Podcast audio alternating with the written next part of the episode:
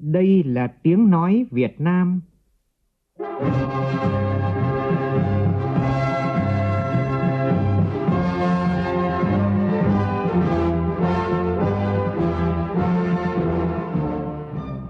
là tiếng nói Việt Nam, phát thanh từ Hà Nội, thủ đô nước Cộng hòa xã hội chủ nghĩa Việt Nam.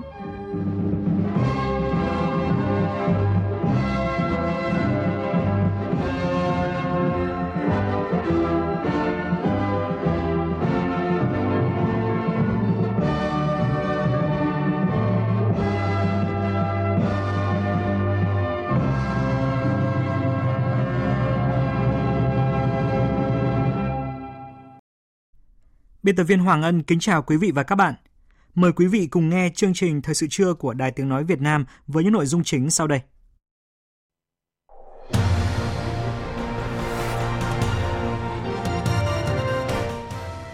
Tiếp tục kỳ họp thứ 6, sáng nay Quốc hội tiến hành lấy phiếu tín nhiệm đối với 44 chức danh do Quốc hội bầu phê chuẩn bằng hình thức bỏ phiếu kín. Kết quả sẽ được công bố ngay trong chiều nay.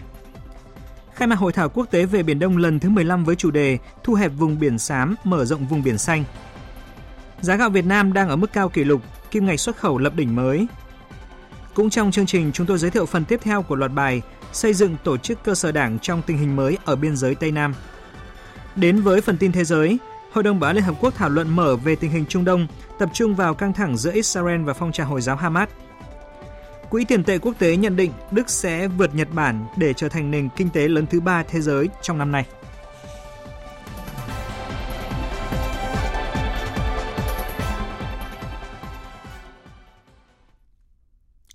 Bây giờ là nội dung chi tiết. Tiếp tục chương trình kỳ họp thứ 6, sáng nay, Quốc hội nghe Ủy ban Thường vụ Quốc hội báo cáo kết quả thảo luận tại đoàn về các vấn đề liên quan đến việc lấy phiếu tín nhiệm – Tiếp đó, Quốc hội thành lập ban kiểm phiếu và Quốc hội tiến hành lấy phiếu tín nhiệm bằng hình thức bỏ phiếu kín đối với 44 chức danh do Quốc hội bầu phê chuẩn. Cũng trong sáng nay, thảo luận tại hội trường về dự thảo luật căn cước vẫn còn ý kiến khác nhau về quy định bắt buộc thu thập thông tin sinh chắc học về mống mắt. Các đại biểu cũng đề nghị quy định cụ thể về phạm vi khai thác thông tin trong cơ sở dữ liệu quốc gia về dân cư, tránh việc lạm dụng, đánh cắp cũng như là bảo vệ bí mật thông tin của công dân. Nhóm phóng viên Đỗ Minh và Lại Hoa phản ánh các đại biểu thống nhất cao về tên gọi của dự thảo luật đổi thành luật căn cước như dự thảo luật chính phủ trình, đồng thời khẳng định sự cần thiết sửa đổi luật nhằm hoàn thiện hệ thống dữ liệu quốc gia về dân cư, khắc phục các nhược điểm thiếu sót của pháp luật căn cước hiện hành. Tuy nhiên, vẫn còn ý kiến khác nhau tại phiên họp. Đại biểu Lưu Bá Mạc, Đoàn Lạng Sơn đề nghị cân nhắc bỏ quy định việc thu thập thông tin sinh chắc học về mống mắt, bởi hiện nay nhiều địa phương việc trang bị thông tin sinh chắc học về mống mắt chưa đảm bảo, chưa khả thi và cũng chưa thực sự cấp thiết bắt buộc để cấp thẻ căn cước. Chỉ nên quy định việc thu thập thông tin sinh chắc học về mống mắt này theo hướng là khi người dân tự nguyện cung cấp hoặc trong quá trình giải quyết vụ việc theo chức năng nhiệm vụ được giao, cơ quan tiến hành tố tụng, cơ quan quản lý người bị áp dụng biện pháp xử lý hành chính có thể trưng cầu việc giám định hoặc thu thập thông tin sinh chắc học về mống mắt như là đối với ADN và giọng nói của người dân và chia sẻ thông tin dữ liệu đó cho cơ quan quản lý căn cước để cập nhật vào cơ sở dữ liệu căn cước. Tranh luận lại với đại biểu Lưu Bá Mạc, đại biểu Nguyễn Minh Đức, đoàn Thành phố Hồ Chí Minh thì cho rằng quy định bắt buộc thu thập thông tin sinh chắc học về mống mắt là phù hợp.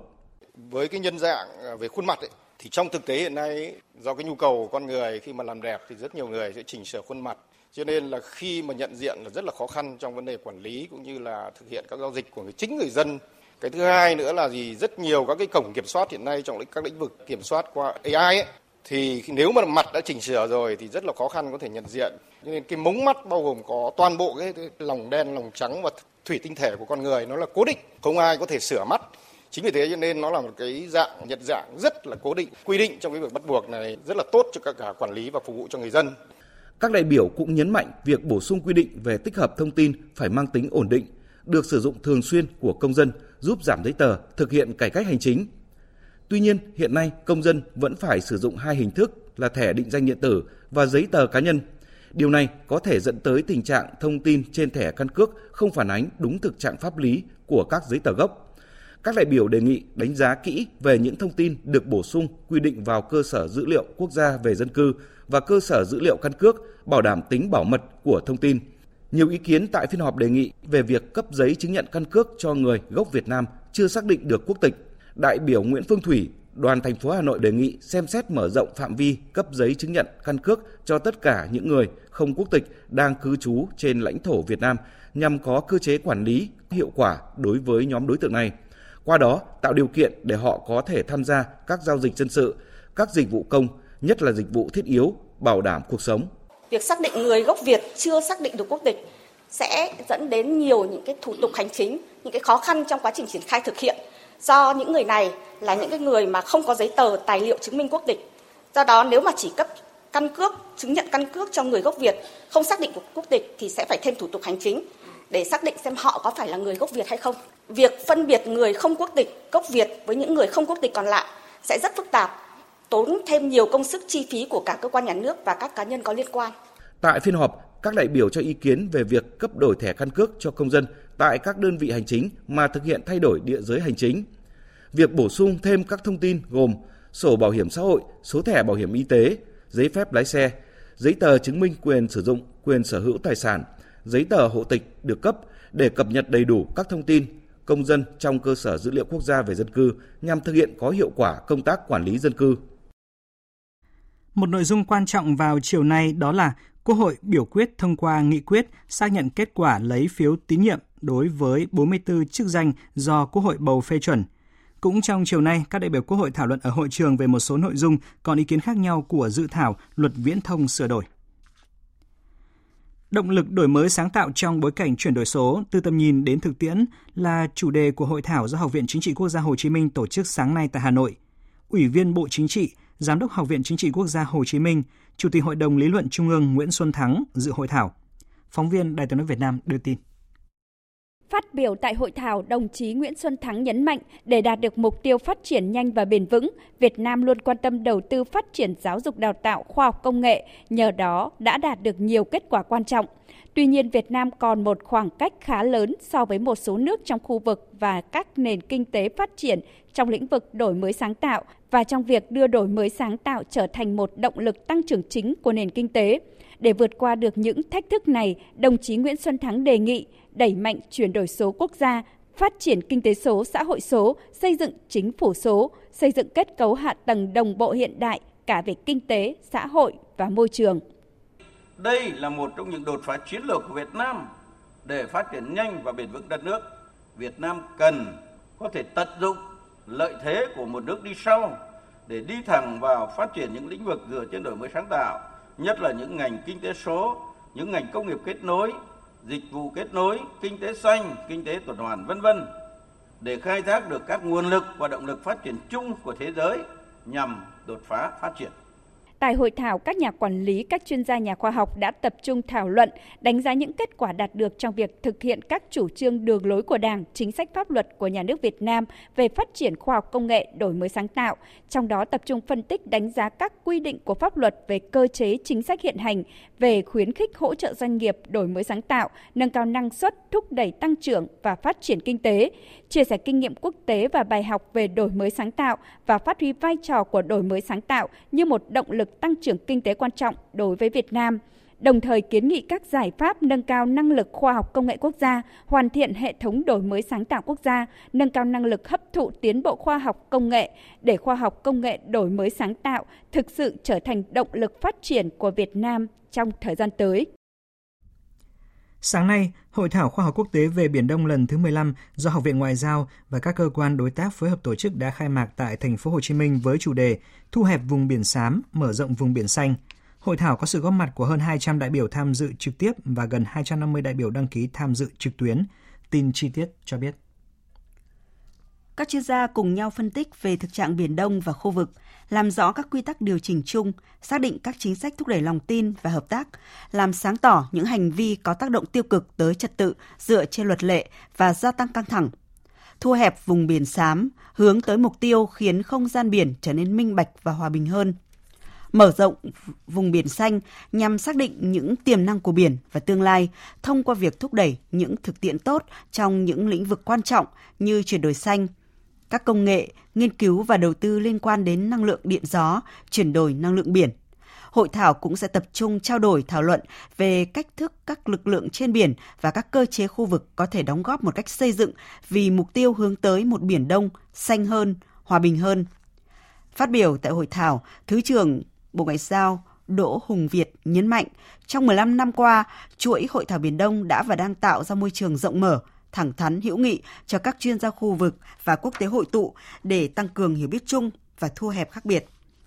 Thứ trưởng Đỗ Hùng Việt kỳ vọng trong 15 năm tới, đối thoại kênh sẽ tiếp tục trở thành một diễn đàn an ninh biển cấp độ khu vực quan trọng, rộng mở, bao trùm và sáng tạo, là nơi gặp gỡ và là điểm giao thoa giữa các lợi ích từ Ấn Độ Dương tới Thái Bình Dương và xa hơn nữa. Thứ trưởng Đỗ Hùng Việt cho rằng hiện nay trọng tâm toàn cầu đang tiếp tục chuyển dịch về khu vực Ấn Độ Dương, Thái Bình Dương, đã và đang trở thành trung tâm của tăng trưởng toàn cầu và là đầu tàu quan trọng cho phục hồi toàn cầu và thịnh vượng tương lai. Nhưng tương lai đó không thể được đảm bảo nếu thiếu đi hòa bình, ổn định, bền vững nói chung và trên không gian biển khu vực nói riêng. Hiện nay cạnh tranh chiến lược đang tạo ra những chia rẽ lớn và dạn nứt lớn, theo như nhận định của Tổng thư ký Liên Hợp Quốc Guterres. Xung đột đang diễn ra ở nhiều khu vực trên thế giới, trên không gian biển tại Ấn Độ Dương, Thái Bình Dương, chắc chắn không tránh khỏi nguy cơ đối đầu và xung đột.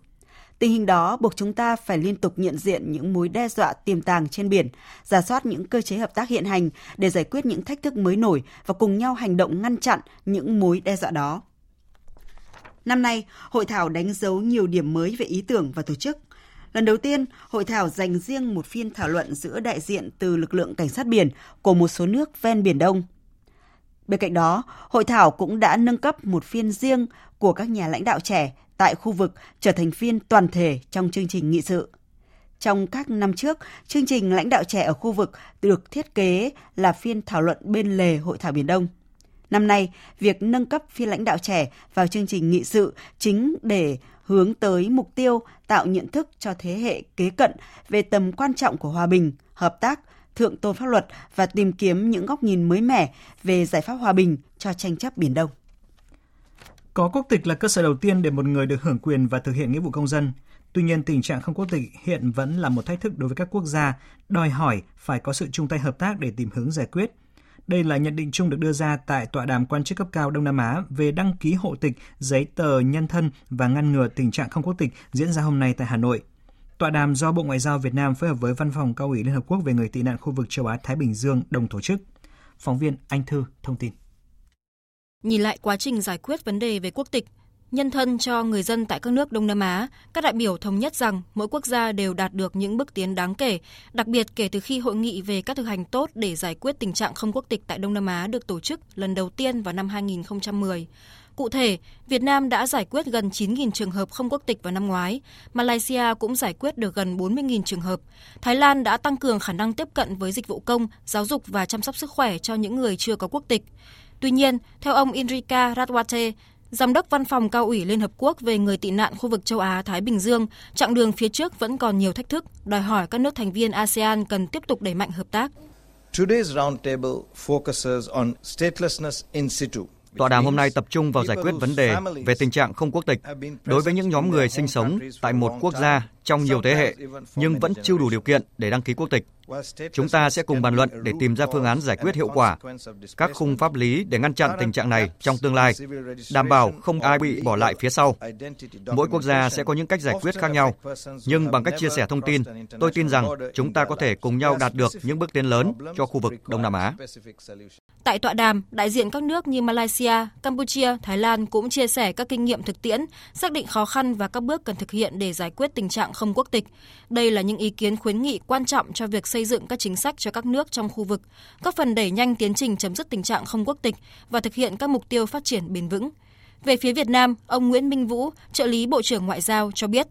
Vietnam's consistent policy is to ensure each Chính sách nhất quán của Việt Nam là đảm bảo quyền có quốc tịch Việt Nam cho mỗi cá nhân, hạn chế tình trạng không quốc tịch nhằm đảm bảo quyền và lợi ích hợp pháp của họ. Việt Nam hiện đã có một khung pháp lý tương đối thuận lợi để giải quyết quốc tịch cho một số lượng lớn người không có quốc tịch trên lãnh thổ Việt Nam. Cùng với nỗ lực hoàn thiện pháp luật trong nước, Việt Nam đang hợp tác chặt chẽ với các nước láng giềng để giải quyết các vấn đề liên quan đến người không quốc tịch. Tọa đàm với 4 phiên thảo luận chính được kỳ vọng có thể góp phần giúp các nước tìm được phương hướng giảm thiểu tình trạng không quốc tịch, giải quyết các trường hợp không quốc tịch riêng lẻ, đăng ký khai sinh, chứng nhận và các giấy tờ định danh, đưa ra các biện pháp bảo vệ pháp lý ở cấp quốc gia và quốc tế. Hôm nay tại Hà Nội, Bộ Ngoại giao phối hợp với Ủy ban nhân dân tỉnh Quảng Ngãi tổ chức hội nghị giới thiệu Quảng Ngãi. Tham dự hội nghị có khoảng 600 đại biểu bao gồm lãnh đạo tỉnh Quảng Ngãi cùng các sở ngành và doanh nghiệp của tỉnh, lãnh đạo Bộ Ngoại giao và một số bộ ngành trung ương, các đoàn ngoại giao, tổ chức cơ quan quốc tế, tổ chức phi chính phủ nước ngoài. Tin của phóng viên Hồ Điệp. Hội nghị nhằm mục đích quảng bá hình ảnh, tiềm năng thế mạnh, cơ hội thu hút thương mại đầu tư, văn hóa du lịch, nông nghiệp, công nghiệp của tỉnh Quảng Ngãi đến các đối tác quốc tế, từ đó giúp Quảng Ngãi mở rộng không gian hội nhập quốc tế, tăng cường và làm sâu sắc hơn các kết nối quốc tế, thúc đẩy hợp tác thiết thực. Tại hội nghị, ông Đặng Văn Minh, Chủ tịch Ủy ban nhân dân tỉnh Quảng Ngãi đã trình bày khái quát về các yếu tố thuận lợi của tỉnh như vị trí chiến lược trong vùng kinh tế trọng điểm miền Trung, cơ sở hạ tầng phát triển các hệ thống đường bộ, đường thủy, đường sắt, đường hàng không và hệ thống bảy cảng biển. Hiện nay, Quảng Ngãi đã hoàn thành quy hoạch tỉnh thời kỳ 2021-2030, tầm nhìn đến năm 2050 và quy hoạch chung xây dựng khu kinh tế Dung Quất đến năm 2035, tầm nhìn đến năm 2045. Đồng thời, trong định hướng phát triển của Trung ương đối với khu vực vùng Bắc Trung Bộ và Duyên Hải Trung Bộ đến năm 2030, tầm nhìn đến năm 2045, xác định hai trọng tâm phát triển, mở rộng và xây dựng trung tâm lọc hóa dầu và năng lượng quốc gia tại khu kinh tế Dung Quất và trung tâm du lịch biển đảo tại Lý Sơn sẽ tạo nhiều cơ hội phát triển cho tỉnh Quảng Ngãi và cả nhà đầu tư trong và thời gian tới. Nhằm nâng cao năng lực cạnh tranh cũng như là nhận diện những thách thức và cơ hội trong thời gian tới đối với cộng đồng doanh nghiệp, Sáng nay, Liên đoàn Thương mại và Công nghiệp Việt Nam tổ chức diễn đàn nâng cao năng lực cạnh tranh cho doanh nghiệp trong nền kinh tế số. Tin của phóng viên Nguyễn Hằng. Tại diễn đàn, các chuyên gia nhận định hiện nhiều doanh nghiệp xác định chuyển đổi số như một chiến lược chính để cải tổ, tái định hình hoạt động nhằm phát triển bền vững trong giai đoạn mới. Tuy nhiên, hoạt động này cũng đang gặp nhiều khó khăn, thách thức về chi phí đầu tư, ứng dụng công nghệ, thiếu hụt nhân lực cho chuyển đổi số, khó khăn trong tiếp cận thông tin về công nghệ số và tích hợp các giải pháp công nghệ số. Ở góc độ năng lực cạnh tranh của doanh nghiệp, mặc dù phát triển nhanh chóng, song năng lực cạnh tranh của các doanh nghiệp Việt Nam còn nhiều hạn chế như khả năng tài chính thấp, công nghệ lạc hậu, năng suất thấp, hầu hết vẫn chưa xây dựng được thương hiệu cạnh tranh. Ông Nguyễn Mạnh Thản, Chủ tịch Hiệp hội Du lịch Hà Nội nêu thực tế. Bây giờ khó khăn là vấn đề thị trường, sức mua của thị trường. Hai là môi trường đầu tư. Thì bây giờ về cơ chế chính sách, về hạ tầng, chuyển đổi số này cũng là một công cụ, một phương tiện. Cái thái độ, cái trình độ của cán bộ công chức như thế nào để giải quyết cái, cái quan hệ cái doanh nghiệp. Chính phủ áp dụng công nghệ số rồi, nhưng có những thủ tục hàng năm trời không được giải quyết. Mất hết cơ hội của doanh nghiệp. Nhiều ý kiến tại diễn đàn cho rằng chỉ có nâng cao năng lực cạnh tranh cho doanh nghiệp thì mới tạo nền tảng cho chuyển đổi mô hình tăng trưởng, xây dựng nền kinh tế độc lập tự chủ. Đây chính là chìa khóa để thúc đẩy doanh nghiệp đổi mới sáng tạo, ứng dụng công nghệ số, qua đó nắm bắt và tận dụng tốt hơn các cơ hội từ kinh tế số. Theo ông Ngô Hải Phan, Cục trưởng Cục Kiểm soát Thủ tục Hành chính Văn phòng Chính phủ, cần đẩy mạnh cắt giảm đơn giản hóa thủ tục hành chính, quy định kinh doanh, tạo thuận lợi cho doanh nghiệp phát triển và nâng cao năng lực cạnh tranh. Với cộng đồng doanh nghiệp thì chúng tôi có mấy cái đề nghị các cộng đồng doanh nghiệp và có những vướng mắc khó khăn thì các ông chí cũng tổng hợp lại gửi những vướng mắc cơ chế về chính sách về thủ tục đang là rào cản cho hoạt động sản xuất kinh doanh của doanh nghiệp và đời sống của người dân. Định kỳ hàng tháng thì các ông chí gửi báo cáo về văn phòng chính phủ. Tích cực cho ý kiến về các quy định thủ tục hành chính dự kiến ban hành cho các đề án dự án dự thảo văn bản quy phạm pháp luật phương án cắt giảm đơn giản hóa khi được hội đồng tư vấn và các bộ ngành gửi ý kiến và đặc biệt ấy, là chúng ta sử dụng triệt đề khai thác uh, cổng tham vấn và tra cứu quy định kinh doanh Gia Lai định hướng phát triển dịch vụ logistics nhằm tạo điều kiện cho hoạt động thương mại và xuất khẩu hàng hóa, góp phần tăng sức cạnh tranh cho các sản phẩm hàng hóa của địa phương. Tuy nhiên, để hiện thực hóa mục tiêu này còn rất nhiều việc phải làm. Đây cũng là nội dung được thảo luận tại hội nghị triển khai các giải pháp phát triển dịch vụ logistics trên địa bàn tỉnh vừa diễn ra. Hoàng Quy, phóng viên Đài tiếng nói Việt Nam thường trú tại khu vực Tây Nguyên, đưa tin. Gia Lai đã hình thành và phát triển nhiều trang trại sản xuất nông nghiệp, tập trung, ứng dụng công nghệ cao, phục vụ cho công nghiệp chế biến và xuất khẩu – nhiều sản phẩm nông nghiệp chủ lực có giá trị kinh tế cao đã xuất khẩu đến 40 quốc gia vùng lãnh thổ. Hiện nay tỉnh có 3 khu công nghiệp và quy hoạch 23 cụm công nghiệp. Nguồn nguyên liệu nông sản trên địa bàn phong phú, ổn định như cà phê, cao su, mía đường, sắn, chè, trái cây, tạo điều kiện để phát triển công nghiệp chế biến. Toàn tỉnh có trên 8.000 cơ sở hoạt động trong ngành công nghiệp chế biến. Tiềm năng lớn nhưng theo ông Phạm Văn Binh, Giám đốc Sở Công Thương Gia Lai, các dịch vụ logistics trên địa bàn tỉnh chưa phát triển do còn nhiều rào cản. Ở lĩnh vực nào có khó khăn? Thứ nhất là quy hoạch chưa hoàn chỉnh, thứ hai nữa là cái hệ thống à, mặc dù có tính kết nối cao, tuy nhiên cái hạ tầng mà để mà phục vụ cho logistics cũng đang hạn chế. Nguồn nhân lực là chúng ta là cũng đang là coi như là rất là mỏng và kể cả cái việc mà nhận thức đầy đủ về logistics là cũng đang rất hạn chế. Tại hội nghị, đại diện các đơn vị thuộc Bộ Công Thương, Hiệp hội ngành hàng và các nhà đầu tư, doanh nghiệp đã chia sẻ nhiều ý kiến để phát triển dịch vụ logistics tại Gia Lai.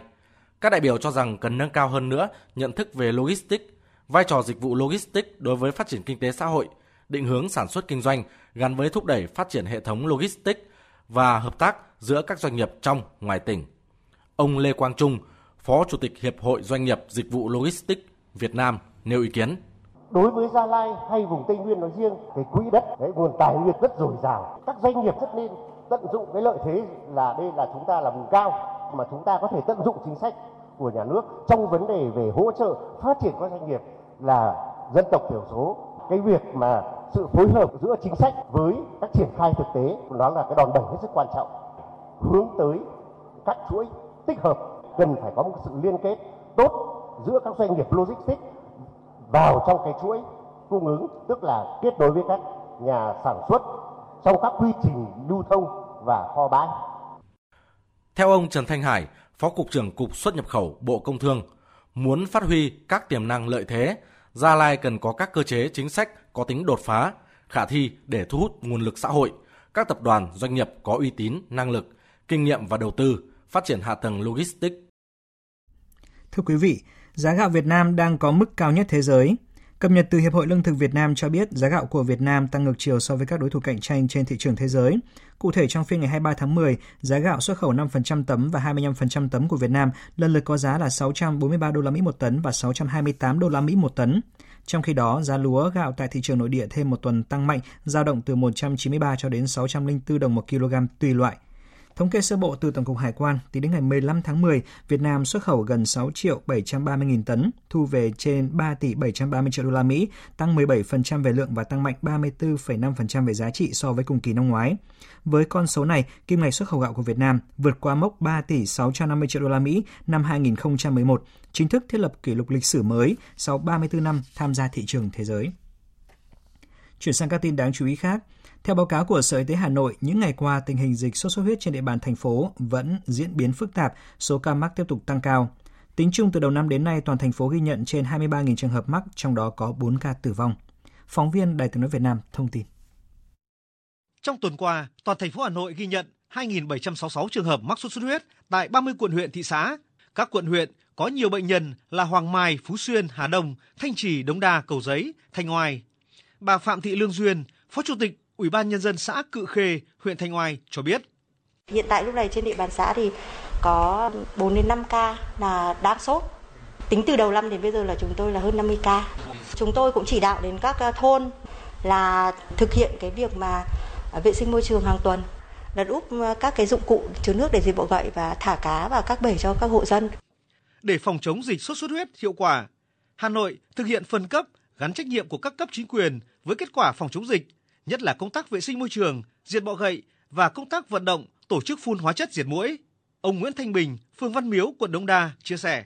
Cán bộ tổ dân phố đã xuống từng tận từng gia đình phát tờ rơi vận động bà con chấp hành tốt cái công tác phòng chống xuất huyết, diệt bọ gậy, xóa những chậu cây cảnh mà có động nước, động tù và tuyên truyền vận động nhân dân nằm ngủ màn, làm tốt công tác vệ sinh.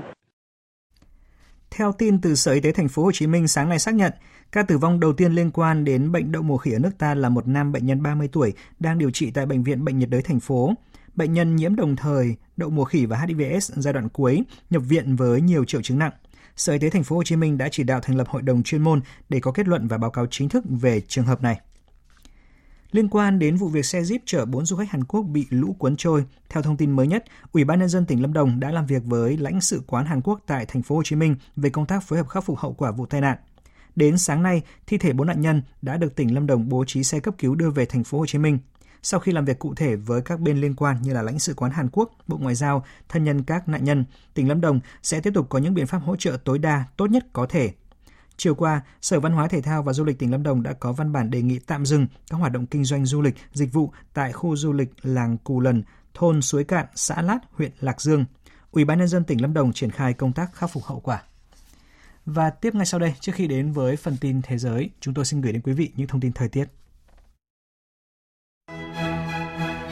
Miền Bắc tăng nhiệt lên mức cao nhất 31-32 độ và duy trì trạng thái khô giáo nắng gián đoạn. Trong khi đó, khu vực Trung Bộ giảm mưa và nền nhiệt cũng tăng nhẹ.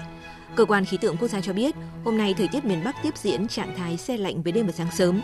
Ban ngày, khu vực này nhiệt độ tăng nhẹ so với những ngày trước khi nhiệt độ cao nhất chạm ngưỡng 31-32 độ. Trời nhiều mây và có nắng gián đoạn. Trong khi đó, mưa bắt đầu giảm và thu hẹp vùng ảnh hưởng ở Trung Bộ. Mưa chỉ còn xuất hiện ở khu vực từ Nam Nghệ An đến Quảng Trị vào sáng sớm, sau đó giảm dần và chấm dứt. Trung tâm Dự báo Khí tượng Thủy văn Quốc gia cho biết, khoảng từ đêm ngày 27 tháng 10, mưa rông khả năng xuất hiện ở miền Bắc và sau đó lan dần ra một số nơi ở Bắc Trung Bộ. Khu vực nhiều khả năng đón thêm một đợt không khí lạnh mới gây giảm nhiệt vào cuối tháng 10 này. Với khu vực Đà Nẵng đến Bình Thuận, Tây Nguyên và Nam Bộ sáng nay trời nắng, lưu ý về chiều tối chuyển mưa rông, có nơi mưa vừa, mưa to, đề phòng sấm sét, rông lốc và gió giật mạnh. Xin chuyển sang phần tin thế giới. Hội đồng Bảo Liên Hợp Quốc hôm qua đã tổ chức thảo luận mở về đề mục tình hình Trung Đông, bao gồm vấn đề Palestine, tập trung vào căng thẳng đang diễn ra giữa Israel và phong trào Hồi giáo Hamas. Phát biểu tại cuộc họp, Đại sứ Đặng Hoàng Giang, trưởng phái đoàn thường trực Việt Nam tại Liên Hợp Quốc nhấn mạnh, Việt Nam quan ngại sâu sắc về tình hình căng thẳng hiện nay, nhất là các tổn thất nghiêm trọng đối với dân thường, lên án mạnh mẽ mọi hành động tấn công nhằm vào dân thường và cơ sở hạ tầng dân sự. Đại sứ kêu gọi các bên ngừng bắn ngay lập tức, kiềm chế tối đa, tôn trọng luật nhân đạo quốc tế và áp dụng mọi biện pháp cần thiết để bảo vệ tính mạng người dân, trong đó bảo đảm an toàn và thả ngay lập tức tất cả con tin, giảm thiểu thiệt hại đối với cơ sở hạ tầng dân sự thiết yếu theo nghị quyết 2573 năm 2021 của Hội đồng Bảo an trưởng phái đoàn Việt Nam đề xuất kích hoạt lại hoạt động của nhóm bộ tứ về hòa bình Trung Đông, kêu gọi các bên quay lại đàm phán để giải quyết các nguyên nhân gốc rễ, hướng tới đạt được giải pháp hai nhà nước với Đông Jerusalem là thủ đô của nhà nước Palestine và đường biên giới trước năm 1967, phù hợp với luật pháp quốc tế và các nghị quyết liên quan của Liên Hợp Quốc. Cũng tại cuộc họp, Mỹ và Nga đã cùng đưa ra các dự thảo nghị quyết do các nước này soạn thảo về tình hình tại giải Gaza. Tổng hợp của biên tập viên Hồng Nhung. Theo đánh giá, mục đích của các dự thảo hướng đến là một tiến trình ngừng bắn cho giải Gaza, song thời gian và cách thức thực hiện khác nhau. Điểm khác biệt nằm ở chỗ dự thảo của Mỹ được xem chỉ là tạm thời và có phần ủng hộ đối với đồng minh Israel, vốn được các nước phương Tây hậu thuẫn. Trong khi dự thảo của Nga đưa ra hướng đến tiến trình ngừng bắn hoàn toàn cho giải Gaza, một đề xuất hiện được các nước Ả Rập ủng hộ. Điều này đã làm nổ ra một cuộc tranh luận gay gắt giữa các nước thành viên Hội đồng Bảo an tại cuộc họp. Phát biểu tại cuộc họp, Đại sứ Nga tại Liên Hợp Quốc Nebenzia nhấn mạnh Phái đoàn Mỹ hiện đang cố gắng đưa ra một dự thảo mới với những điều khoản mang tính chính trị hóa, không phù hợp. Chúng tôi tin chắc rằng điều mà cả thế giới đang mong đợi từ Hội đồng Bảo an hiện nay là lời kêu gọi ngừng bắn nhanh chóng và vô điều kiện đối với các bên đối lập. Đây chính xác là những gì không có trong dự thảo của Mỹ.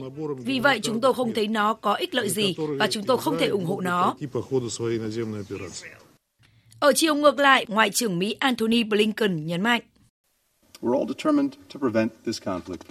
Tất cả chúng ta đều quyết tâm ngăn chặn cuộc xung đột này lan rộng. Vì mục đích đó, chúng tôi kêu gọi tất cả các quốc gia thành viên gửi một thông điệp thống nhất vững chắc tới bất kỳ chủ thể nhà nước hoặc phi nhà nước nào đang xem xét mở một mặt trận khác trong cuộc xung đột này, chống lại Israel hoặc nhắm vào các đối tác của Israel, bao gồm cả Mỹ.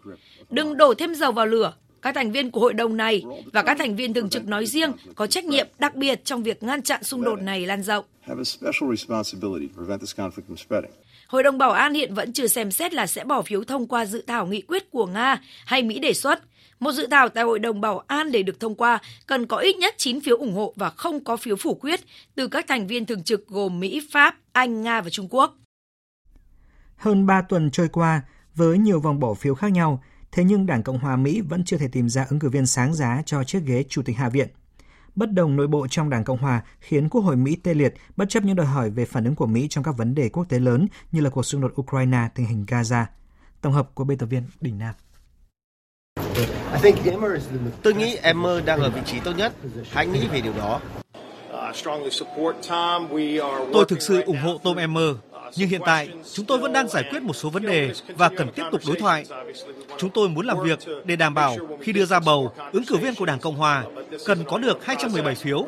Các cuộc thảo luận đang diễn ra. Đó là những đánh giá tích cực của hạ nghị sĩ McCarthy và Stephen Scalise về ứng cử viên được đề cử cho chức vụ Chủ tịch Hạ viện Mỹ Tom Emmer. Khi ông này hôm qua vượt qua 7 ứng cử viên, giành đa số phiếu trong hội nghị Đảng Cộng Hòa. Tuy nhiên, ông Tom Emmer đã bất ngờ xin rút khỏi đề cử sau khi tiếp xúc với các nghị sĩ Cộng hòa bảo thủ. Theo truyền thông, nhiều nghị sĩ cực hữu trong Đảng Cộng hòa, đồng minh của cựu Tổng thống Donald Trump cho rằng đề cử ông Tom Emmer là một sai lầm mang tính thảm họa và đánh giá ông này chỉ là ứng cử viên Đảng Cộng hòa trên danh nghĩa. Sau ông Tom Emmer, hạ nghị sĩ Mike Johnson của bang Louisiana vừa trở thành ứng cử viên thứ tư giành được đề cử của Đảng Cộng hòa trong cuộc bỏ phiếu mới nhất vào đêm qua theo giờ địa phương. Ông Mike Johnson là một luật sư chuyên về các vấn đề hiến pháp và là người thân cận với cựu Tổng thống Donald Trump. Ông từng đứng ra tập hợp các thành viên trong Đảng Cộng Hòa ủng hộ những nỗ lực pháp lý của ông Donald Trump nhằm đảo ngược kết quả bầu cử năm 2020. Hiện ông này đang rất tự tin khi được đề cử và tự nhận mình là người xây cầu nối giữa các phe phái khác nhau trong Đảng Cộng Hòa. Dẫu vậy, hiện chưa có bất kỳ dấu hiệu chắc chắn nào cho thấy ông Mike Johnson sẽ vượt qua được những cú ngã của ba ứng cử viên nhận được đề cử trước đó. Quỹ tiền tệ quốc tế IMF vừa công bố báo cáo triển vọng kinh tế toàn cầu, trong đó dự báo tổng sản phẩm quốc nội GDP danh nghĩa của Đức năm nay sẽ vượt Nhật Bản trở thành nền kinh tế lớn thứ ba thế giới. Theo ước tính của IMF, GDP danh nghĩa năm nay của Đức sẽ đạt 4.430 tỷ đô la, của Nhật Bản chỉ là 4.230 tỷ đô la. Vì vậy, quy mô nền kinh tế Đức sẽ chỉ xếp sau Mỹ và Trung Quốc. IMF cũng dự báo GDP bình quân của Đức là 52.824 đô la, còn của Nhật Bản là 33.950 đô la. GDP danh nghĩa là tổng giá trị hàng hóa và dịch vụ được tạo ra trong một quốc gia tính theo giá hiện tại chưa kể lạm phát. Một phần nguyên nhân của sự đổi ngôi này là đồng yên của Nhật Bản yếu đi khiến GDP giảm khi quy đổi sang đô la. Trong báo cáo triển vọng năng lượng thế giới hàng năm được công bố hôm qua, cơ quan năng lượng quốc tế IEA cho biết nhu cầu dầu, khí đốt tự nhiên và than đá sẽ đạt đỉnh trong thập kỷ này theo kịch bản dựa trên những chính sách hiện hành của các chính phủ.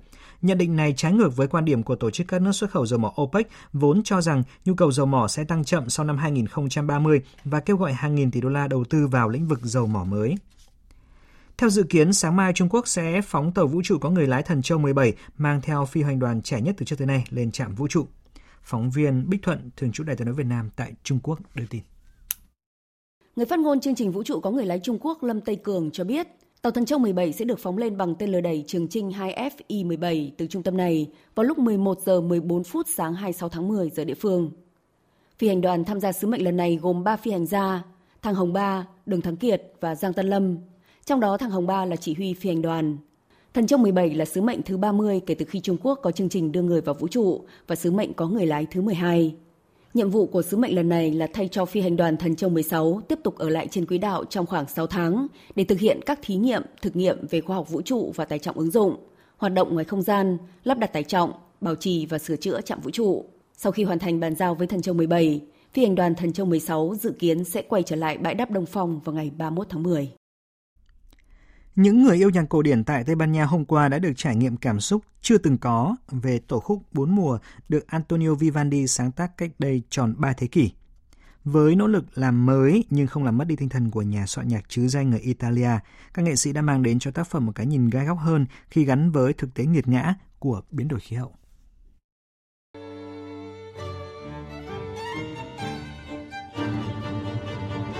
Rất đông người yêu nhạc đã tập trung tại nhà hát Independencia nổi tiếng ở thủ đô Madrid để thưởng thức tác phẩm kinh điển của Antonio Vivaldi, nhưng theo một cách rất khác. Bằng cách tăng thêm sự nổi bật và kịch tính cho bản concerto mùa hè, trong khi rút ngắn ba bản còn lại, nhà soạn nhạc kiêm nhà sản xuất người Tây Ban Nha Hache Costa muốn công chúng cảm nhận những tác động của biến đổi khí hậu bằng âm nhạc. Nếu viết bốn mùa ở thời điểm hiện tại, tôi nghĩ Vivaldi sẽ có thêm góc nhìn mạnh mẽ và cứng rắn hơn. Tôi thực sự thích thú khi nhìn thấy cảm xúc phẫn nộ của khán giả vào một số thời điểm. Đó là bởi vì họ nhận thức được những gì đang xảy ra và cảm xúc của họ khiến tác phẩm trở nên hoàn hảo hơn. Người nghe được thỏa mãn cả phần nghe và phần nhìn. Âm nhạc của Antonio Vivaldi nhưng trên nền những hình ảnh chuyển động về cháy rừng, hạn hán và các tác động khác của biến đổi khí hậu. Vì đã từng nghe bản gốc của tác phẩm Bốn Mùa, nên tôi thực sự bất ngờ trước phiên bản truyền thể này. Các nghệ sĩ và các nhà tổ chức đã đưa cảm xúc của chúng tôi đi từ cung bậc này đến cung bậc khác, cùng những chuyển động và thay đổi đột ngột khi trời lạnh, nóng hay mưa. Họ đã làm rất tốt. Tổ khúc bốn mùa của Antonio Vivaldi được sáng tác vào năm 1725, bao gồm 4 bản concerto, mỗi bản có tiêu đề thứ tự theo vòng quay của đất trời. Đây không chỉ là tác phẩm tạo nên dấu ấn trong sự nghiệp âm nhạc của Antonio Vivaldi, mà còn là một trong những tác phẩm cổ điển nổi tiếng nhất và được biểu diễn nhiều nhất hành tinh, với hơn 1.000 phiên bản trình tấu.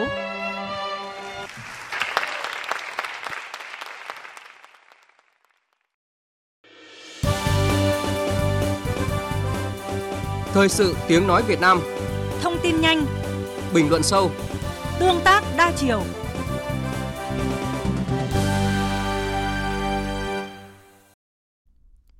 Thưa quý vị và các bạn, tổ chức cơ sở đảng là nền tảng hạt nhân chính trị, cầu nối giữa đảng với nhân dân, đảm bảo sự lãnh đạo của đảng ở cơ sở. Năng lực lãnh đạo, năng lực cầm quyền của đảng phải gắn với xây dựng và chỉnh đốn đảng, và trong đó đội ngũ đảng viên là nhân tố quyết định. Để nâng cao chất lượng đảng viên, thời gian qua, các tri bộ, đảng bộ cơ sở ở biên giới Tây Nam của vùng Đông Nam Bộ đã thực hiện các kế hoạch theo dõi, bồi dưỡng, kết nạp đảng viên cho các tổ chức đảng. Tuy nhiên, không ít vướng mắc đang khiến việc phát triển nguồn đảng viên gặp nhiều khó khăn. Trong bài 2 của luật bài xây dựng tổ chức cơ sở đảng trong tình hình mới ở biên giới Tây Nam, nhóm phóng viên thường trú tại thành phố Hồ Chí Minh sẽ đề cập đến những khó khăn trong thực tế phát triển đảng ở khu vực biên giới qua bài 2 với nhan đề Nguồn phát triển đảng viên vùng biên, bài toán không dễ giải. Mời quý vị và các bạn cùng nghe.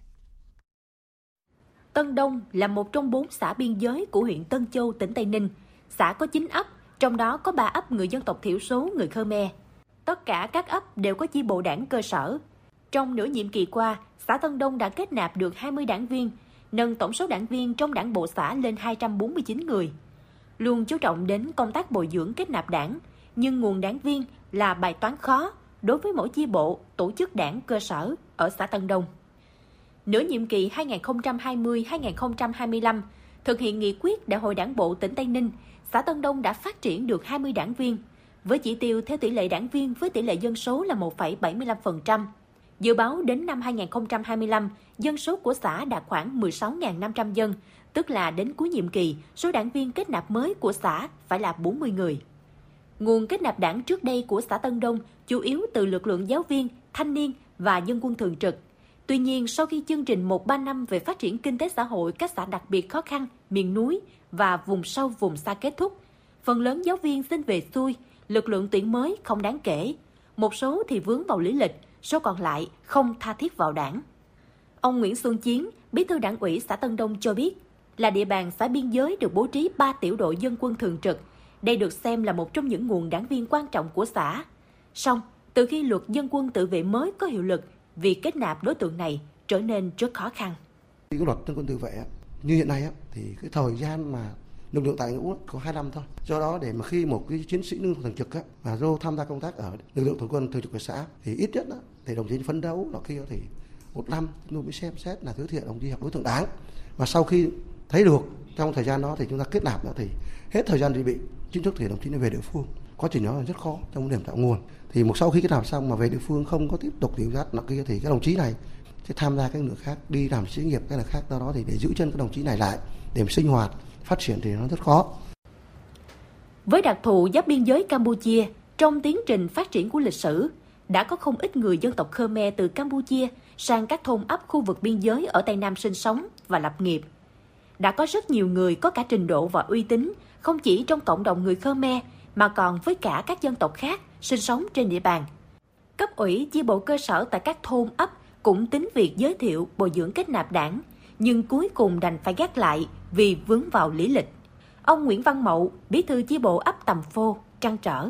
Là bí thư chi bộ đó mà không phát triển được đảng ở trong chi bộ mình cũng buồn lắm chứ không buồn. Mình cũng cố gắng phấn đấu. Thì đó cái đề nghị của tôi thì coi coi cái cái lý lịch lý lịch thì bây giờ nó dính thì mình cũng phải chăm chế cái chăm chế là cái lý lịch. Bên campuchia nó khó khăn lắm nó dính bên này dính bên kia đủ thứ. Bên mẹ rồi bên cha rồi ở bên phía bên campuchia. Dính liền ở đối với mình ở dưới này thì nó rất dễ. Thì lúc đó mình phát triển rất dễ. Hoặc cái này nó dính liền ở bên đó. Nó thì cái đề nghị đó thì đảng nhà nước mình đó là tổ chức mình coi mình bớt lại cho cái áp dân tộc.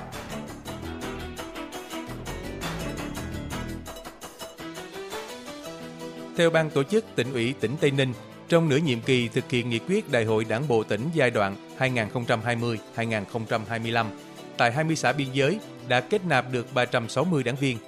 Năm đầu của nhiệm kỳ, huyện biên giới Tân Châu kết nạp được nhiều nhất với 24 đảng viên. Trong 6 tháng đầu năm 2023, Đảng bộ xã Tân Hà, huyện Tân Châu kết nạp được nhiều nhất với 5 đảng viên. Tổng số đảng viên mới trong 6 tháng đầu năm 2023 của 20 xã biên giới là 44 đảng viên. Thiếu nguồn đảng viên, đặc biệt là nguồn đảng viên trẻ, quần chúng ngày tham gia tổ chức cơ sở đảng ở thôn ấp do mặt bằng dân trí ở khu vực biên giới còn thấp, đời sống còn nhiều khó khăn, nên với những thanh niên trẻ có trình độ, đa số rời địa phương đi làm ăn xa. Thêm một lý do nữa mà theo ý kiến ông Phạm Văn Thắng, bí thư chi bộ xã Phước Thiện, huyện Bù Đốp, tỉnh Bình Phước, là do cấp ủy, bí thư cấp ủy ở cơ sở chưa phát huy được vai trò của người đứng đầu. Việc sinh hoạt đảng ở địa phương còn máy móc, thiếu sáng tạo.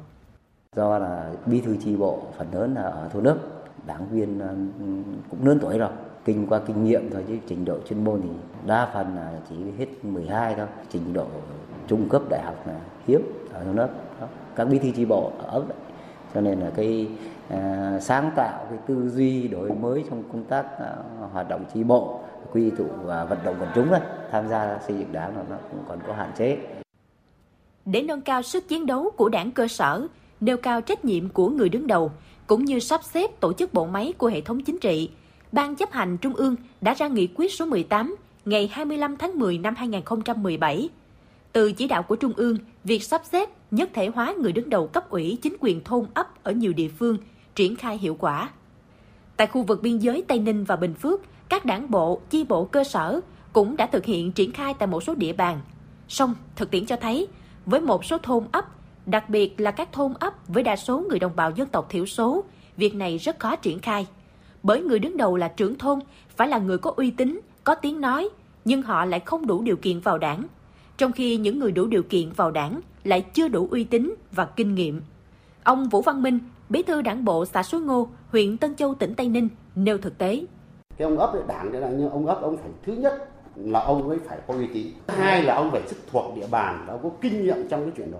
Cái ông trẻ nói ông dân đi trước đã nghe. Cái ông trẻ trẻ trình độ đại học chắc thì nói Thế cho nên là mình mình phải áp dụng cách hài hòa cho làm sao, ví dụ như là có những ông trưởng lớp bởi vì tuổi này, có cái chuyện cả về lý lịch đó chúng ta vì nguyên tắc đảng bây giờ siêu tra nhưng lịch thế nhưng mà cái đấy trường hợp khi cái đời lịch sử ngày xưa, nhưng bây giờ ông rất là nhiệt tình, nhưng mà không, thậm chí là cái làm trưởng lớp rất tốt, đúng không nhưng vì không cái đảng đảng được thưa quý vị Nâng cao chất lượng đảng viên trong thời kỳ mới là nhiệm vụ đặc biệt quan trọng, thường xuyên có tính quy luật trong công tác xây dựng đảng, để từ đó nâng cao sức chiến đấu của đảng tại cơ sở, thu hút được những quần chúng tốt đến với đảng, vì đảng cống hiến, Bài 3 và cũng là bài cuối của loạt bài Xây dựng cơ sở đảng trong tình hình mới ở biên giới Tây Nam phát sóng trong chương trình Thời sự trưa mai sẽ đề cập đến những giải pháp mà các tri bộ, đảng bộ cơ sở ở biên giới đang chú trọng thực hiện để thu hút được nguồn đảng viên kế cận mang tính chiến lược. Mời quý vị và các bạn đón nghe. Phần cuối của chương trình Thời sự trưa nay sẽ là trang tin đầu tư tài chính và những thông tin thể thao. Trang tin đầu tư tài chính Các biên tập viên Thành Trung và Xuân Lan kính chào quý vị và các bạn. Thưa quý vị và các bạn, sáng nay giá vàng thế giới giảm 2,7 đô la Mỹ một ounce so với hôm qua. Hiện đang được giao dịch ở mức 1.970,3 đô la Mỹ một ounce. Trong khi đó, giá vàng trong nước không có biến động. Giá vàng miếng SJC đang được niêm yết ở mức mua vào là 69 triệu 900 nghìn đồng một lượng và bán ra là 70 triệu 620 nghìn đồng một lượng. Giá vàng dòng thăng long của công ty Bảo Tín Minh Châu đang được giao dịch ở mức mua vào là 57 triệu 880 nghìn đồng một lượng và bán ra là 58 triệu 880 nghìn đồng một lượng. Sáng nay, Ngân hàng Nhà nước niêm yết tỷ giá trung tâm của đồng Việt Nam với đô la Mỹ ở mức 24.097 đồng một đô la Mỹ, tăng 7 đồng so với hôm qua. Theo thống kê từ đầu tháng 10, đã có 23 ngân hàng giảm lãi suất huy động. Trong buổi sáng nay, có thêm Ngân hàng Thương mại Cổ phần Bắc Á giảm lãi suất tiền gửi kỳ hạn 6 đến 8 tháng 0,15 điểm phần trăm xuống còn 5,6% một năm, lãi suất kỳ hạn 9 tháng, 11 tháng giảm 0,1 điểm phần trăm xuống 5,7% một năm. Mặc dù chỉ số giá tiêu dùng tháng 9 tăng 1,08%, tuy nhiên khả năng chỉ số CPI cả năm nay sẽ không vượt quá mục tiêu 4,5% do trong năm nay có nhiều tháng CPI tăng khá thấp. Đến thời điểm này, nhiều ngân hàng đã công bố báo cáo tài chính 9 tháng năm nay với mức lợi nhuận giảm sâu so với cùng kỳ năm ngoái.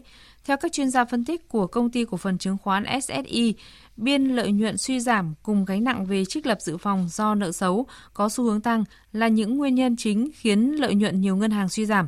Dù vậy, ngân hàng vẫn được đánh giá là một trong những nhóm ngành có triển vọng tăng trưởng lợi nhuận tích cực trong quý cuối năm. Về diễn biến thị trường chứng khoán sáng nay, sắc đỏ chiếm ưu thế trên bảng điện tử sau phiên hồi phục chiều qua. Đáng chú ý, nhóm bất động sản vẫn duy trì được đà tăng tích cực. Các nhóm ngân hàng, chứng khoán và thép cũng khởi sắc, giúp VN Index duy trì đà tăng. Các mã lớn ngành bất động sản như NVL, BDR, DXG hay là DIG có giao dịch khá tốt về cả giá và thanh khoản, trong khi nhóm chứng khoán có VIX, VND, SSI. Ngành thép vẫn là gương mặt đại diện là HPG cùng HSG. Kết thúc phiên giao dịch, VN Index tăng 3,86 điểm lên 1.109,76 điểm. HNX Index tăng 0,89 điểm lên 229,79 điểm. Đầu tư tài chính biến cơ hội thành hiện thực. Đầu tư tài chính biến cơ hội thành hiện thực.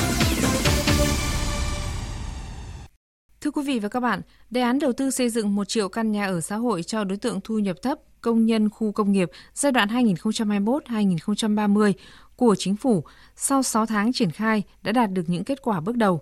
Những vướng mắc về phát triển nhà ở xã hội dần được tháo gỡ. Tại công điện số 993 về việc tiếp tục thực hiện quyết liệt các giải pháp phát triển thị trường bất động sản an toàn, lành mạnh, bền vững mới ban hành hôm qua 24 tháng 10, Thủ tướng Chính phủ tiếp tục chỉ đạo các bộ, ngành địa phương kịp thời tháo gỡ khó khăn, đẩy mạnh triển khai có hiệu quả đề án phát triển nhà ở xã hội. Phản ánh của phóng viên Thành Trung. Bộ Xây dựng cho biết, sau nửa năm triển khai đề án, công tác phát triển nhà xã hội đã có nhiều khởi sắc. Đến nay, cả nước đã đầu tư xây dựng được 181 dự án, quy mô khoảng 94.390 căn hộ. Các địa phương đang tiếp tục triển khai 291 dự án, quy mô xây dựng là khoảng 271.500 căn hộ. Ông Nguyễn Mạnh Khởi, Phó Cục trưởng Cục Phát triển Nhà và Thị trường Bất động sản Bộ Xây dựng cho biết. Đối với nhà xã hội nó cũng đặc thù hơn so với các cái nhà ở bình thường, thương mại. Ví dụ như về thủ tục lựa chọn chủ đầu tư, thủ tục về ờ, thực hiện dự án vân vân. Nhưng mà phải chờ cái hoàn thiện chính sách bởi vì các cái thủ tục này chúng ta đều biết là nó liên quan đến quy định của luật. Về đầu tư xây dựng liên quan đến luật xây dựng. Rồi cái thủ tục chấp thuận chủ trương đầu tư liên quan đến luật đầu tư. Rồi cái thủ tục lựa chọn chủ đầu tư nó cũng liên quan đến luật nhà ở. Các cái này bộ xây dựng hay là chính phủ cũng đã nhìn thấy nguyên nhân. Tuy nhiên là muốn vậy phải sửa các cái quy định của luật pháp. Để đạt được mục tiêu phát triển nhà xã hội đến năm 2030 sự quyết tâm của lãnh đạo chính quyền các địa phương cũng là yếu tố quan trọng bởi chính họ là những người hiểu rõ nhất đâu là giải pháp khả thi để doanh nghiệp và người dân có thể tham gia vào lĩnh vực này. Tiến sĩ Lê Duy Bình, giám đốc điều hành Economica Việt Nam cho rằng.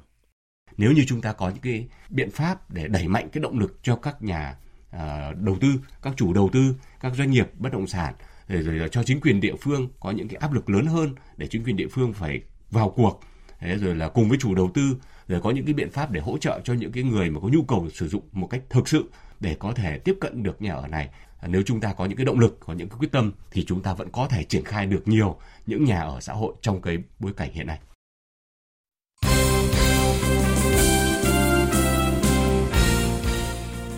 Thưa quý vị và các bạn, đội tuyển bóng đá nữ Việt Nam đang có mặt tại Tashkent, Uzbekistan, nơi diễn ra các trận đấu thuộc bảng C vòng loại thứ hai Olympic Paris năm 2023. Vào chiều qua, huấn luyện viên Mai Đức Trung và các cộng sự sắp xếp cho các cầu thủ vận động nhẹ tại khách sạn nhằm lấy lại thể trạng sau hành trình dài di chuyển và thích nghi với thời tiết tại Tashkent. Cùng ngày, tiền đạo Huỳnh Như đã tới Uzbekistan để hội quân cùng toàn đội. Tuyển nữ Việt Nam nằm ở bảng C và sẽ lần lượt gặp Uzbekistan tối ngày 26 tháng 10, Ấn Độ chiều ngày 29 tháng 10 và Nhật Bản chiều ngày 1 tháng 11. Tối qua, câu lạc bộ Hà Nội đã có chuyến làm khách trên sân của câu lạc bộ Vũ Hán Trung Quốc trong khuôn khổ lượt trận thứ ba vòng bảng AFC Champions League và thua đối thủ 1-2. Tiếp xúc với phóng viên quốc tế sau trận đấu, tiền vệ Đỗ Hùng Dũng nói bằng tiếng Anh và cho rằng câu lạc bộ Hà Nội không may mắn nên thua Vũ Hán. Chúng tôi biết họ là đội bóng mạnh. Họ đang là đương kim vô địch của Trung Quốc. Chúng tôi đã mất một người trong hiệp 1, nhưng chúng tôi đã cố gắng hết sức. Chúng tôi đã chiến đấu với tinh thần mạnh mẽ. Những nỗ lực của chúng tôi trong hiệp 2 thật tuyệt vời. Chúng tôi đã có một bàn. Chúng tôi xứng đáng có bàn gỡ hòa, nhưng đã thiếu may mắn trong những phút cuối trận. Còn vào lúc 17 giờ chiều nay ngày 25 tháng 10, câu lạc bộ Hải Phòng sẽ tiếp câu lạc bộ Sabah Malaysia trên sân Lạch Tray trong khuôn khổ lượt trận thứ 3 bảng H AFC Cup 2023-2024. Ở hai lượt trận trước đó, Hải Phòng thắng PSM Makassar của Indonesia 3-0, thua Honggang United của Singapore 1-2, còn câu lạc bộ Sabah thắng Honggang United 3-1 và đánh bại PSM Makassar với tỷ số 5-0. Trong ngày thi đấu hôm qua, tại Đại hội Thể thao Người Khuyết tật châu Á Asian Paragame lần thứ tư diễn ra tại Hàng Châu, Trung Quốc, nữ đô cử Đặng Thị Linh Phượng của đội tuyển cử tạ đã giành tấm huy chương bạc hạng 50 kg nữ. Tính đến hết ngày thi đấu hôm qua, đoàn thể thao Việt Nam đã có một huy chương bạc và hai huy chương đồng tại ASEAN Paragame 4. Cả ba tấm huy chương này đều do công của các lực sĩ cử tạ là Đặng Thị Linh Phượng, Lê Văn Công và Nguyễn Bình An. Cũng trong ngày hôm qua, giải điền kinh vô địch quốc gia khởi tranh tại Trung tâm huấn luyện quốc gia 4 Miếu Môn Hà Nội. Ở đường chạy 400m, vận động viên Nguyễn Thị Huyền của đoàn Nam Định đã giành tấm huy chương vàng với thành tích 52 giây 92. Nguyễn Thị Huyền chia sẻ. Đây có lẽ sẽ là giải đấu cuối cùng của cuộc đời vận động viên của em và em sẽ bắt đầu sang một trang mới đó là huấn luyện viên. Thực sự là rất là cảm xúc khi mà nghĩ lại cả một quá trình mười mấy năm tuổi thanh xuân gắn bó với đường chạy, bao nhiêu kỷ niệm bao nhiêu sự cố gắng, bao nhiêu sự nỗ lực, có những lúc thành công, cũng có những cái lúc mà thành tích không được tốt. Đó là những thứ thực sự là khi mà nói lại thì em rất là cảm xúc ạ. Còn tại giải đấu kiếm vô địch quốc gia đang diễn ra tại nhà thi đấu Trịnh Hoài Đức, Hà Nội, trong ngày thi đấu hôm qua đã diễn ra hai nội dung, kiếm chém cá nhân nam và kiếm liễu cá nhân nữ. Kiếm thủ Nguyễn Xuân Lợi đánh bại người đồng đội ở đội Hà Nội là Vũ Thành An với điểm số 15-14 để giành lấy tấm huy chương vàng nội dung kiếm chém cá nhân nam Vũ Thành An chia sẻ sau khi để thua trong trận chung kết. Các cái trận trước em đánh rất thoải mái, nhưng cái trận sau thì tỷ số cũng rất ok. Nhưng mà khi bị trọng tài bẻ một số kiếm mà mình nghĩ là mình ăn ấy, thì lúc bây giờ cái tâm lý của mình nó không được ổn định. Thì đấy là cái điểm yếu từ xưa này của em nó vẫn bị như thế. Cái đấy em phải khắc phục lại. Còn ở nội dung kiếm liễu cá nhân nữ, vận động viên Nguyễn Thị Thu Phương của đoàn Hà Nội giành huy chương vàng sau khi vượt qua người đàn chị là Phạm Thị Ngọc Luyên của đội Hải Dương. Hôm nay sẽ diễn ra các nội dung đồng đội là nam kiếm ba cạnh và nữ kiếm chém.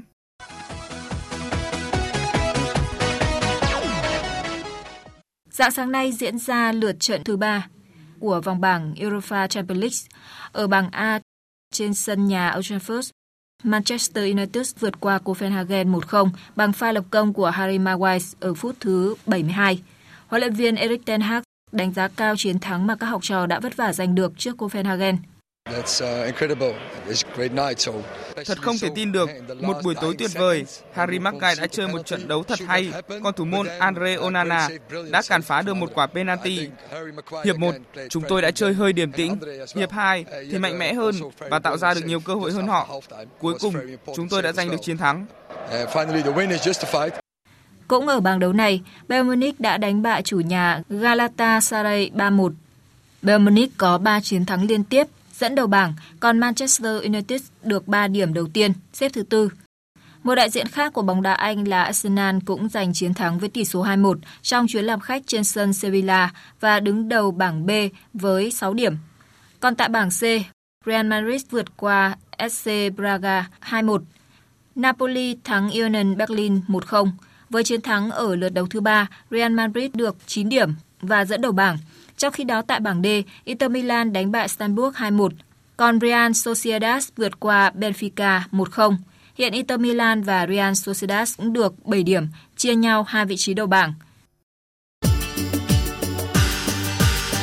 Dự báo thời tiết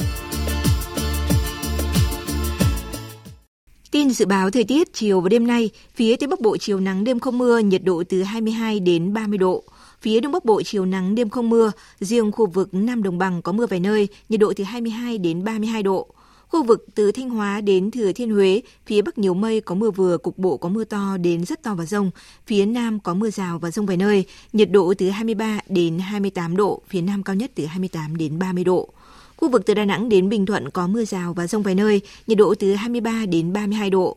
Tây Nguyên có mưa rào và rông vài nơi, riêng chiều tối và tối cục bộ có mưa vừa mưa to, nhiệt độ từ 20 đến 32 độ. Nam Bộ có mưa rào và rông vài nơi, riêng chiều tối và tối cục bộ có mưa vừa mưa to, nhiệt độ từ 23 đến 34 độ. Khu vực Hà Nội chiều nắng đêm không mưa, nhiệt độ từ 23 đến 32 độ. Tiếp theo là dự báo thời tiết biển. Vịnh Bắc Bộ và khu vực quần đảo Hoàng Sa thuộc thành phố Đà Nẵng có mưa rào và rông vài nơi, tầm nhìn xa trên 10 km, giảm xuống từ 4 đến 10 km trong mưa, gió đông bắc đến đông cấp 3, cấp 4. Vùng biển từ Quảng Trị đến Quảng Ngãi, từ Bình Định đến Ninh Thuận, từ Bình Thuận đến Cà Mau, từ Cà Mau đến Kiên Giang, Vịnh Thái Lan, khu vực giữa và Nam Biển Đông, khu vực quần đảo Trường Sa thuộc tỉnh Khánh Hòa có mưa rào và rông vài nơi, tầm nhìn xa trên 10 km, gió nhẹ. Khu vực Bắc Biển Đông có mưa rào và rông vài nơi, riêng vùng biển phía Tây có mưa rào và rông rải rác. Trong mưa rông có khả năng xảy ra lốc xoáy và gió giật mạnh cấp 7, cấp 8. Tầm nhìn xa trên 10 km, giảm xuống từ 4 đến 10 km trong mưa, gió Đông Bắc đến Đông cấp 4, cấp 5. Vừa rồi là những thông tin thời tiết, bây giờ chúng tôi tóm lược những tin chính đã phát trong chương trình. Sáng nay thảo luận tại hội trường về dự thảo luật căn cước vẫn còn ý kiến khác nhau về quy định bắt buộc thu thập thông tin sinh trắc học về mống mắt. Các đại biểu Quốc hội cũng đề nghị quy định cụ thể về phạm vi khai thác thông tin trong cơ sở dữ liệu quốc gia về dân cư, tránh việc lạm dụng đánh cắp cũng như là bảo vệ bí mật thông tin của công dân. Hội thảo quốc tế về Biển Đông lần thứ 15 với chủ đề Thu hẹp vùng biển xám, mở rộng vùng biển xanh khai mạc sáng nay tại thành phố Hồ Chí Minh. Năm nay hội thảo đánh dấu nhiều điểm mới về ý tưởng và tổ chức. Lần đầu tiên hội thảo dành riêng một phiên thảo luận giữa đại diện từ lực lượng cảnh sát biển của một số nước ven biển Đông. Quỹ tiền tệ quốc tế vừa công bố báo cáo triển vọng kinh tế toàn cầu, trong đó dự báo tổng sản phẩm quốc nội danh nghĩa của Đức năm nay sẽ đạt 4.430 tỷ đô la Mỹ và sẽ vượt Nhật Bản trở thành nền kinh tế lớn thứ ba thế giới.